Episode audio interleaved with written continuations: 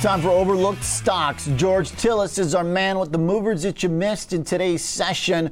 He's been digging through the earnings reports and, in particular, the cloud space where things have been ripping. George, DigitalOcean, though, their earnings were last month. We had the CEO on, Yancey Spruill, shortly thereafter, making the case for the stock, and I hope viewers bought it then because it's trading about $25, which is a roughly 50% higher now. Yeah, I mean, uh, DigitalOcean, pretty interesting company. I wish I watched that interview, OJ. Uh, it IPO back in March, uh, overall uh, with around $42 price, and now, as you can see, it's trading quite a bit to the upside, relative to that by about 50%, around $73. It's up 78% overall since that IPO, but uh, it's an interesting company. We talk about cloud computing platforms where we really focus uh, most of the time on some of the leading players in the space companies like uh, Microsoft, Amazon, and Google. But in fact, uh, uh, DigitalOcean is one of these smaller and medium-sized business-led companies in the cloud computing space. They really focus on on-demand infrastructure, platform tools, for instance, like web, mobile, website development. Uh, they focus on e-commerce uh, players, uh, mobile and, and gaming players, personal web projects, and managed services on the cloud. And one of the things that that separates a company like DigitalOcean from some of the respective larger peers that I mentioned, like Amazon and perhaps Microsoft, is essentially ease of use. Uh, I think anything that has to do with uh, digital cloud computing for small and medium sized businesses is very compelling right now. I mean, this is a company that uh, overall doesn't have a financial profile nearly close to some of these major uh, major uh, players like Google, Facebook. I'm sorry, uh, uh Google, Microsoft, and Amazon.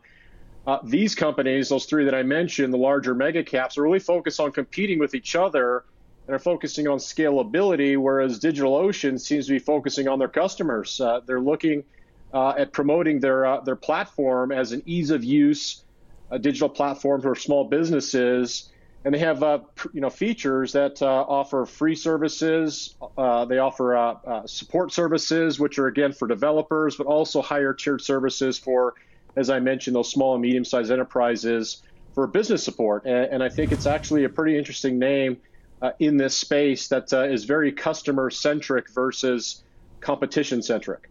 Okay. So, George, uh, that part, uh, just define that a little bit again. So, that separates them from the other trades because uh, what they just uh, have a particular kind of niche, something um, that uh, others don't, or operability, or what? It's it's niche technology that focuses on small businesses. The the bigger businesses that I mentioned, Amazon, Microsoft, and Google, their cloud computing mm. uh, platforms really are, are are focused more so on improving scalability, but also for larger customers. And, and I think another narrative behind a lot of these uh, enterprise cloud computing businesses that really cater to small and medium-sized companies are our flexibility, ease ease of operational use, but also open source. I think uh, you know the platform as a service uh, niche, which again allows developers, you know, uh, mobile uh, game uh, providers and software developers the ability to customize the software. And that's not going to happen with companies like Microsoft and Amazon. And I think that's also another compelling value component to uh, to DigitalOcean's technologies. It's an open source platform that has again ease of use, operability for small businesses, but they also offer multiple tiers of uh, of subscription, including free service up to, of course, uh, paid subscription enterprise platform. All right, nice, uh, George. Good good analysis and explanation. It's hard to keep track sometimes of how all these cloud companies fit together. So, getting those details is helpful to uh, put everything you know in the right spot. Uh, George, you got a few others here. Katapult Holdings. Okay, uh, you going? Oh, we playing Age of Empires here? What's going on?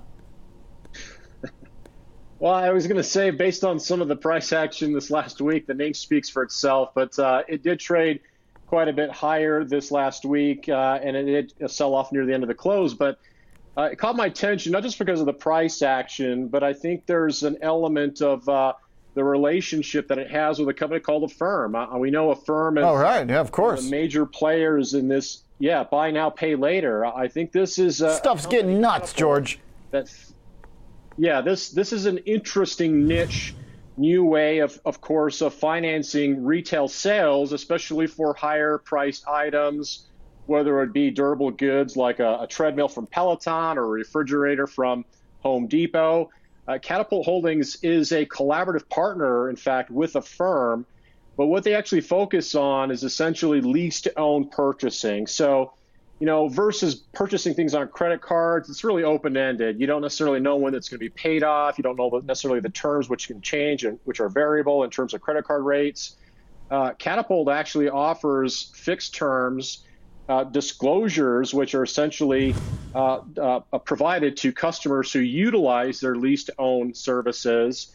They, they're really an e commerce fintech company, and they provide alternative financing solutions to customers who need some higher end or higher priced products, uh, but can't necessarily put them on a credit card or afford to put them on a credit card, but would like to know uh, things like full disclosure, things like, you know, what happens if they pay it off early, as well as what the fees will be for the term of the agreement uh, in terms of the uh, in terms of the financing. So this company does actually have, like I said, a collaboration with Affirm, and we know Affirm it uh, it took off last Friday. It traded on Monday close to 50% to the upside. It did pull back a little bit based upon its exposure and relationship to Amazon. And so Katapult is actually a secondary option which doesn't necessarily focus on subprime, but if Affirm can't get the financing to the customer, they'll pass it on to Katapult. So Katapult okay. is more more in line with lower credit tiered customers. Uh, and overall, I think it plays in the same niche space as as Affirm, as a collaborative partner. But keep in mind that these are companies that are taking on credit card companies, and I think this is a total addressable market that's going to expand.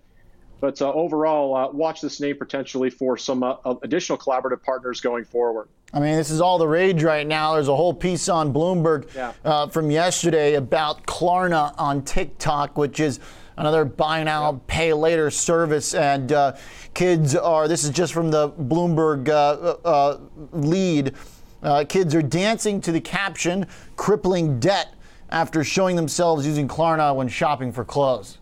Um, okay. Yeah. Uh, others share videos of payment of demands from the company. Hold on. Wait, you're going to like this one, George. Trust me. Others, kids on TikTok, are sharing videos that show the payment demands from this company, Klarna, that they're behind on, overlaid with the line from a remixed song saying, I know you're obsessed with me. This is just, what the heck is going on, George? well, look, I, I look at this absurd. Jay. Um, either way, look, people are going to go into debt to buy things, whether it's a credit card or some sort of credit line or other financing options these are different options. Uh, I think, again, what's interesting and a little bit unique about them is fees are disclosed. Uh, early buyout options are available. Uh, the full payment plans are fully disclosed. Every, when you go into this financing terms, you know what you're going to be paying for. Versus, again, credit cards, uh, you know, they're very flexible, but the terms can change, and you do know that uh, you don't necessarily know when it'll be paid off. And, and I think, again, that's one of the compelling things that's a little bit more – uh, more uh, favorable to these buy now, pay later types of uh, finance options.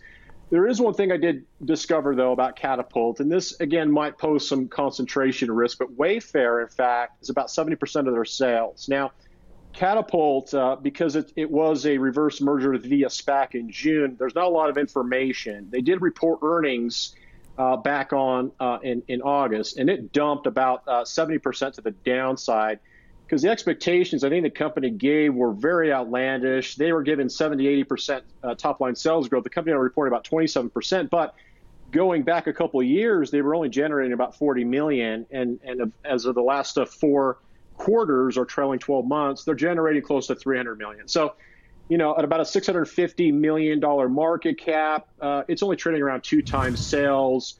With again some pretty impressive growth going forward. So it's a very volatile name. There's no doubt.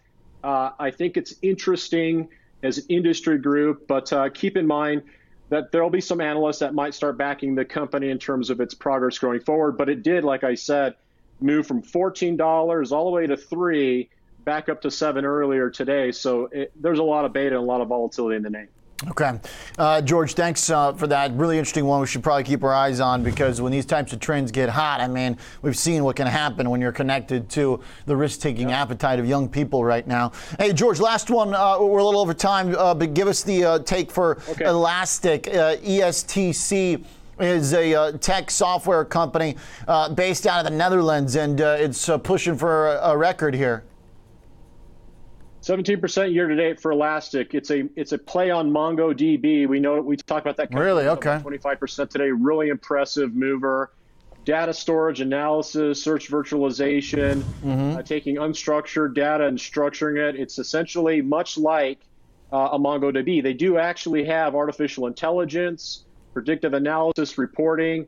They just completed the acquisition now, Elastic, of a company called Build Security, which is essentially a cloud native security action software company, which gives users uh, remote access. And again, these stocks, MongoDB, Elastic, they're in accumulation phases, OJ, going on right now. I think overall, this may speak to not necessarily the enterprise data software demands that companies have, but I do think that uh, they're starting to demonstrate some trajectory growth, perhaps uh, since May, or actually since May, perhaps as the economy in the back half of the year starts to slow down. So overall year over year growth, 49%. Uh, it is a little bit higher than MongoDB, but it is again uh, another one of these names in the uh, in the virtualization and data utilization structured software space that is uh, is uh, hitting some new highs alongside MongoDB's very nice move today. Okay. George, good find. Uh, I like it. Uh, companies connected into other big themes and more recognized areas. Right. So uh, helpful uh, for us for some stuff to follow. George, nice work on the overlooked stocks and the earnings this week. Our contributor here joining us from Thanks, Salt Lake.